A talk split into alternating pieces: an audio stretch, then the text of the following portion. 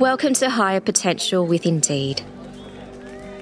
While taking positive measures may seem like a strategy to reduce the inequality some groups may be facing in the workplace, it may have the effect of doing more harm than good. You have to balance your positive action and your positive messaging and then really reinforce that through your onboarding and then create a really strong experience throughout the entire employee life cycle. So there's an element of consistency that has to come with it because otherwise your candidates and your people might get that tokenist feeling and they won't see it being backed up in their day to day.